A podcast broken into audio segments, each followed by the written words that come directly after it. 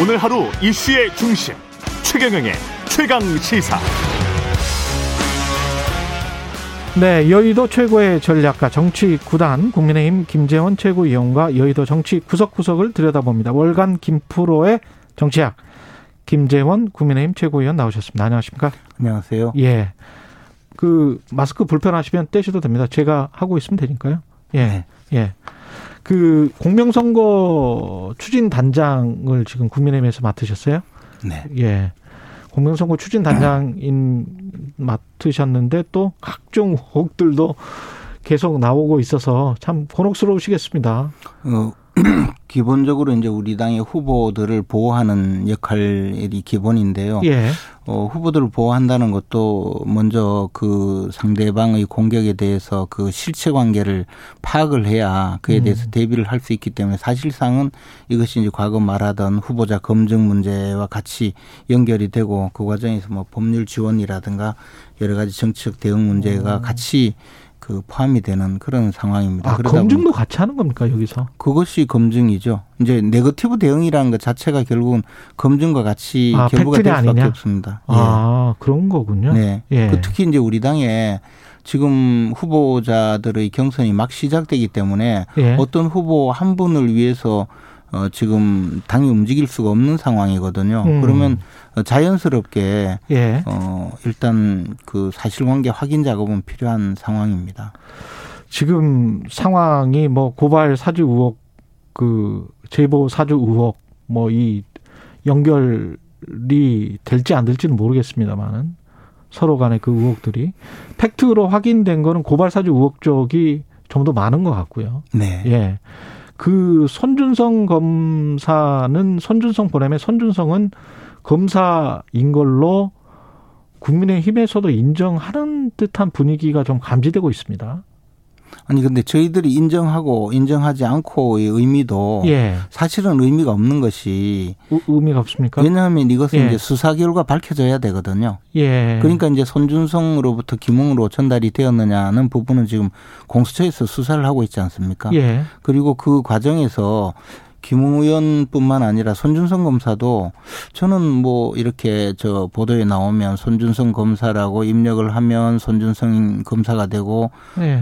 또 손준성이라고 입력하면 손준성이라고 되고 음. 그래서 그 전화번호가 맞다라는 것이 밝혀졌다면 어쨌든 발신자가 손준성이 아니겠느냐, 저도 그렇게 생각을 하는데 예. 그러나 당사자가 뭐 그래도 수사를 해본 경험이 출중한 검사가 그렇죠. 예. 저렇게 강력하게 부인하니 뭔가 사정이 있지 않느냐.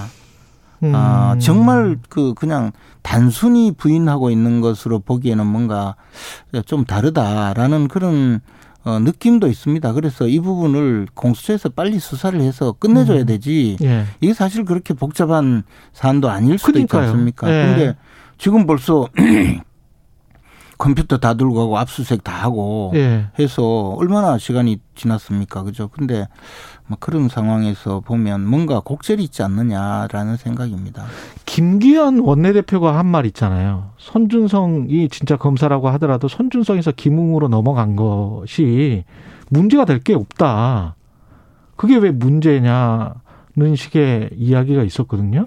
그 부분은 제가 저 판단하기로는 예. 손준성이 김웅으로 보냈다면 예. 그것은 이제 어 지금 윤석열 총장을 그 끌어들여서 이 사건을 만들었기 때문에 문제가 우리가 정치 문제로 된 것이지 예. 손준성 검사가 김웅으로 보냈다는 것은 사법적인 문제잖아요. 검찰의 문제죠. 그렇죠. 그래서 그렇죠. 처음부터 그냥 예. 이 사건을 배, 배경이 손준성 예. 검사가 김웅 의원에게 보냈다. 이 둘을 수사해라. 예. 뭐 그랬다면 우리가 이렇게 저 끌려 들어갔겠습니까, 이 사건에. 또 더 한 가지는 그렇게 해서 그냥 최강욱 의원이 고발이 돼서 처벌을 받았거든요. 예. 벌금 팔십만 원. 예. 뭐 어쨌든 예.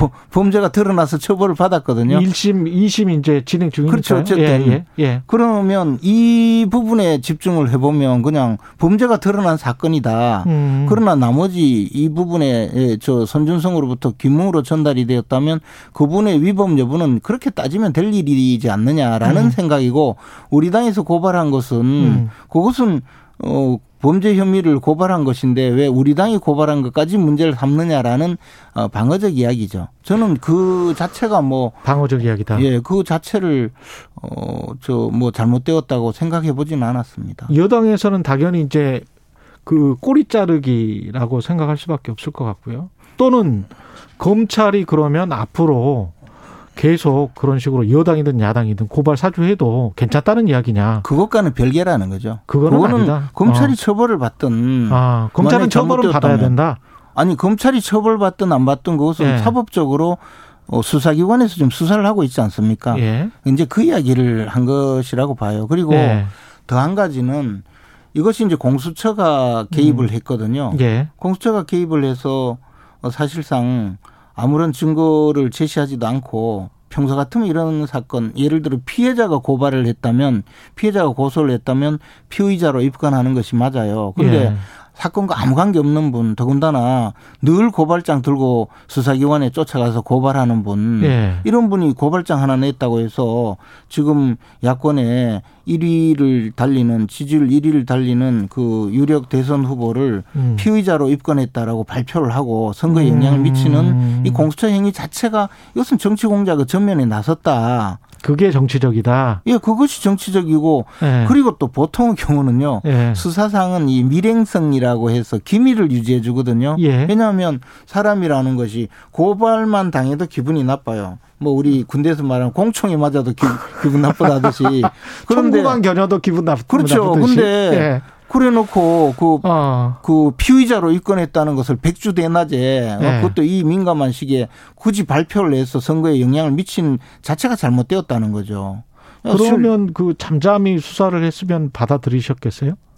아니, 공수처가 수사를 하는 것에 대해서 예. 그러면 빨리 이 수사를 통해서 밝혀달라고 했지 예. 왜 피의자로 입건을 해서 우리가 안 그래도 작년 재작년에 예. 그 이, 이른바 수사권 조정 문제가 되고 공수처법이 등장할 때 얼마나 많은 우리 의원들이 희생해가면서 어. 막으려고 노력했습니까? 그때도 우리는 괴물 공수처는 안 된다였거든요. 예. 정치 공작의 전면에 나설 거다. 예. 그런데 지금 나섰지 않습니까? 예. 이런 사태를 예견해서 이야기한 것이거든요. 하, 그게 참 그 과거 그 법무부 장관 후보자들이랄지 뭐 이런 상황을 검찰이 그 들이댄 잣대로 생각을 해보면 정광석과 같은 압수수색과 아니. 기소를 생각을 해보면 이게 그때는 그러면 검찰은 정치적이었는가 정치적이 아니고 중립적으로 했었던가 뭐 이런 식으로 따지면 이게 한도 끝도 없는 논쟁이 될 것 같기는 합니다. 예. 어, 그러나 예. 그때 당시 상황은 음. 그 집권 내부의 음. 집권자 내부의 문제였고 실질적으로 많은 비리 혐의가 축적이 되어 있었고 음. 그에 대한 수사였지 않습니까? 그리고 예. 수사 결과도 지금 어쨌든 어, 중형을 선고받았잖아요. 예. 그리고 정광석화와 같이 수사해서 빨리 결론을 내줘야 돼요. 그런데 지금은 예. 그 여권 인사조차 음. 공수처가 조희연 교육감에 대해서 기소 의견을 내고 어, 한 데 대해서 여권의 지지층으로부터 많은 비판을 받고 나서 음. 이것을 만회하기 위해서 무리수를 뒀다. 뭐 그렇게 이야기하는 분까지 있어요. 여권 인사조차 음. 공수처가 이런 일을 벌인 데 대해서. 그러니까 음, 검찰만 수사했 하는 게 적당했다 이렇게 보시는 건가요? 아니, 저는 그게 아니고 예. 공수처가 수사를 하려면 예. 공수처가 모든 사건을 이첩을 받아야 돼요. 예. 이첩을 받아서 자신들이 수사를 하면서 음. 이 수, 수사에 대해서 공정하고 합리적으로 수사를 하면서 적어도 검찰총장을 지낸 윤석열 그 후보를 입건을 음. 미리 덜커덕해서 대외적으로 발표를 하고 해서 선거에 영향을 미치려는 행위를 해서는 안 된다는 거죠. 알겠습니다. 예. 그 고발 사주 의혹이 있고 이제 제보 사주 의혹이 있는데 제보 사주 의혹과 관련해서는 만났다라는 팩트가 있고요. 그다음에 그 전날에 파일을 백 개를 다운로드를 받았다. 근데 관련해서 이제 조성은 씨는 그거 요새 사진 파일 다운로드 받는 거 몇 초 걸리지도 않는데 그거를 다운로드 받았다는 게 무슨 그렇게 중요한, 그거 우연히 그냥 그렇게 그냥 사진 백 장 뭐 한 일 초, 이 초에 봤는데 요새. 왜 우연히 이렇게 겹치나요? 그리고 예. 우리 저 서울 사는 사람들 예. 어, 아주 친한 친구면 일 년에 한 두세 번도 채 못 만나요. 그죠? 보통 부모 형제만큼 가까운 사람 일 년에 네 번 만난다는 통계도 있어요. 아. 근데 우리 조성은 씨하고 예. 대한민국에서 제일 바쁜 국정원장께서 예. 일 년에 세 번씩 만나요. 한 번 만나서 다섯 시간씩 같이 계시고. 아. 어. 그런 사이에. 일 년에 세 번 만났습니까? 십사 개월인가요? 뭐 세 번 만났다고 지금 밝혀져 있지 않습니까? 예. 해필이면 이번에는. 예. 그 조성은 씨가 만나기 그 국정원장을 만난 팔월 십일일 날, 음. 그 전날인 팔월 십일 날 오후 열 시 넘어서 밤 음. 열 시 넘어서 이 파일을 다운로드 받거든요. 음. 제가 보기에는 이 다운로드, 다운로드 받아서 유에스비 그냥 그 보관을 했다는 것이 아니라 예를 들어서 출력을 해서 다음 날 국정원장 그 박지원 원장에게 보여줬다? 보여주고 네. 이걸 지금 저쪽에서 자꾸 저 언론에 내자고 하는데 어떻게 하면 좋겠느냐라고 물어봤을 수도 있잖아요. 그리고 이제 주장이십니다. 예. 예. 그리고 예. 또 이거는 순수하게 그냥 예. 가정이죠. 예. 가정입니다. 예. 그런데 우리가 그것만 가정을 하는 것이 아니고 사람이란 거는 원래 이렇게 자기의 논리를 이야기하기 위해서 조금 거짓말도 하는 것은 당연하지만 이야기하다 보면 부지불식, 부지불식 간에 진실을 이야기하는 경우가 많거든요. 근데 예. 이분이 인터뷰를 많이 했어요. 근데 어느 인터뷰 뭐 티비 인터뷰를 에스비에스 하면서 예, 가서 예. 우리 원장님과 예. 제가 원래 원했던 날짜도 아니고 음. 그다음에 어, 또 제가 배려받은 날짜도 아니고 곧 음. 미국으로 간다는 뭐 저 에스엔에스에 그 글을 많이 써놨던데요. 예. 그러니까 배려받은 날짜도 아니고 예. 이 발행인이 그냥 치자고 들어간 날짜가 구월 이일이라는 거예요. 무슨 이야기냐 하면 이게 예. 국정원장 박지원 원장하고 음.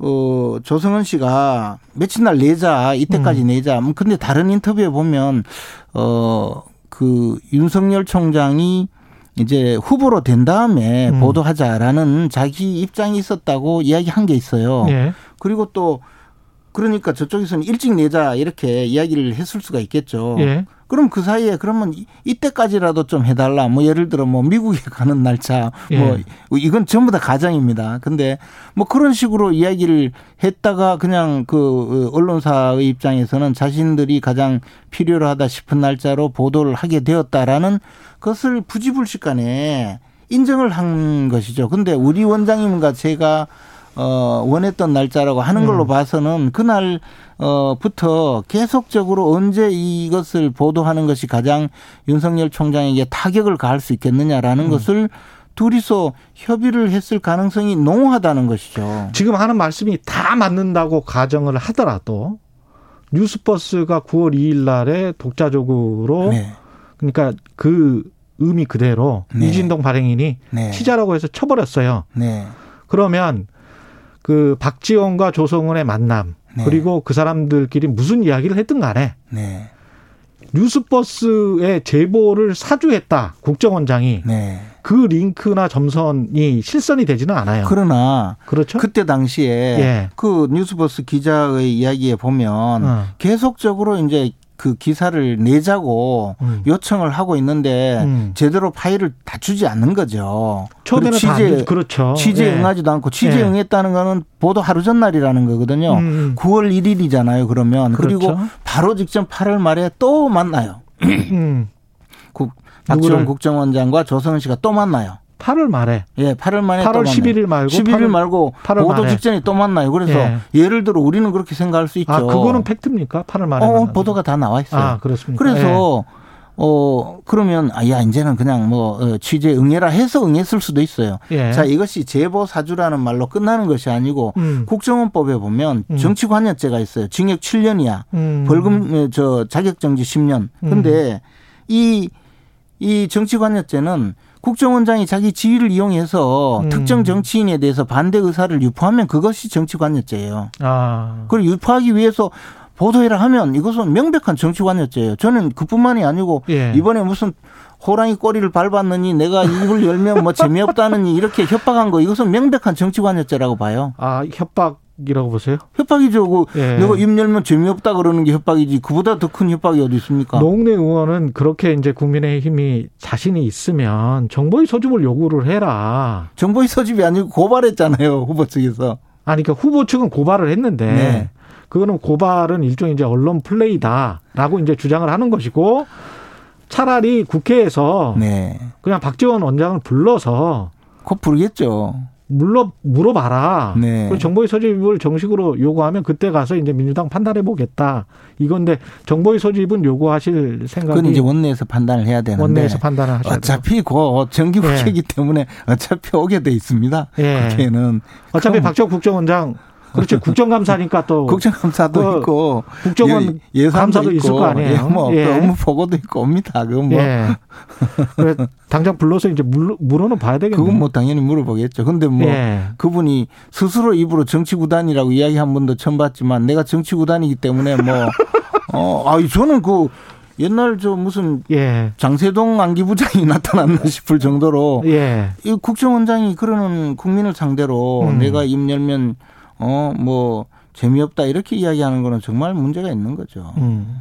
결국은 정리를 해보면 고발사주 의혹은 그 드러난 팩트대로 사법 처리를 하고 네. 그런데 저 위에 링크 그러니까 수사정보정책관과 검찰총장 간의 그 링크에 관한 어, 어떤 또는 그 중간에 또 누가 있을 수가 있고요. 예.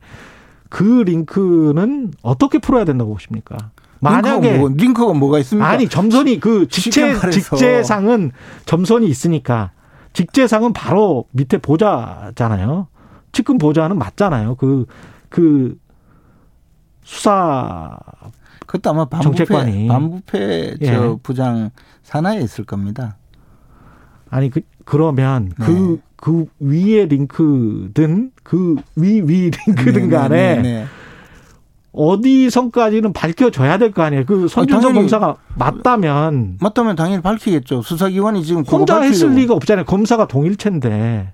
검사 동일체는 지금 벌써 폐기됐고요. 또 하나는. 네.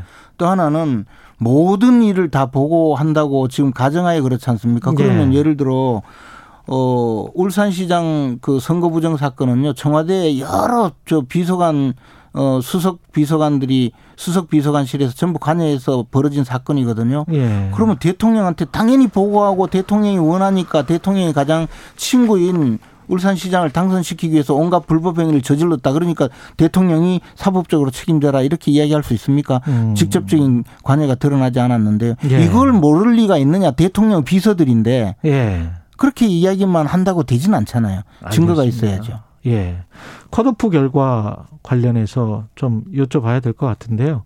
예상대로 된 것 같습니다. 그 감이 그 뭐 결과는 뭐 수치는 발표를 하실 수가 없다고 다 아니까. 아니 저도 뭐 전혀 들은 바가 없고 확인도 해보지 않았고. 예. 그런데 지금 뭐 어쨌든 지금은 홍준표 후보 또 윤석열 후보가 예. 일, 이 위를 각축을 벌이고 있고. 예. 어 그것이 이제 그건 팩트가 예, 맞는 거죠. 거의 일, 이 팩트로 각축은. 지금 예. 어 객관적인 수치로 나오고 있으니까요. 예. 이게 민주당의 그 경선도 보면 음. 처음에는 일, 이, 삼, 사, 오, 육 등이 뭐 조금 지지율 조금 나눠갔다가 결국은 일, 이 위 로 가다가 일 위로 이제 음. 수렴이 되는 형태인데 우리 당은 일, 이 위가 아주 군수하게 계속 각축을 벌이지 않을까 생각합니다. 오십 대 오십으로 결선에서는 하잖아요. 네. 당원 오십. 네. 이게 확실히 지금 일 차 나온 결과를 놓고 보면 또는 감, 그거 안 보셨다고 하니까 네. 감으로 놓고 보면 예. 그 윤석열 후보에게 좀 유리한 거 아니냐 이런 이제 언론 보도들이 나오고 있습니다. 어, 제가 오십 대 오십이어서 제가 공명선거를 추진해야 되기 때문에 어떤 형태의 이야기도 생각도 하지 않고 있습니다. 그 절대 판단을 안 하려고 하시는 거군요. 예, 네, 알겠습니다. 그 선거는 일단은 뭐 잘 경선은 진행되고 있, 있다고 보시는 거죠? 어차피 판단은. 어차피 예. 이 경선은 좀 시끄러울 수밖에 없거든요. 시끄러울 수밖에 없다. 네, 그렇지만 최대한 예. 우리 당이 이제 그 좋은 의미로 시끄러워지도록 만들어가는 것이 저희들의 음. 역할이고 당 지도부의 역할이 역할이고요. 예. 다소 욕 먹더라도 예. 입을 다물고 있는 이유가 예. 후보자 입장에서는 늘 조금 불. 불만이 있을 수밖에 없거든요. 음. 어, 그래서 그런 후보자들의 입장을 존중해가면서 음. 어, 그래도 저 당의 이 당의 지도부에서는 후보자들 모든 분들을 배려해가는 음. 그런 과정이 필요해서 지금은 최대한 어, 경선이 국민들 눈에 저 쏙 들어오도록 그렇게 만들기 위해서 노력하고 있습니다. 알겠습니다. 말씀 감사하고요. 김프로의 정치학 국민의힘 김재원 최고위원이었습니다. 고맙습니다. 고맙습니다. 네.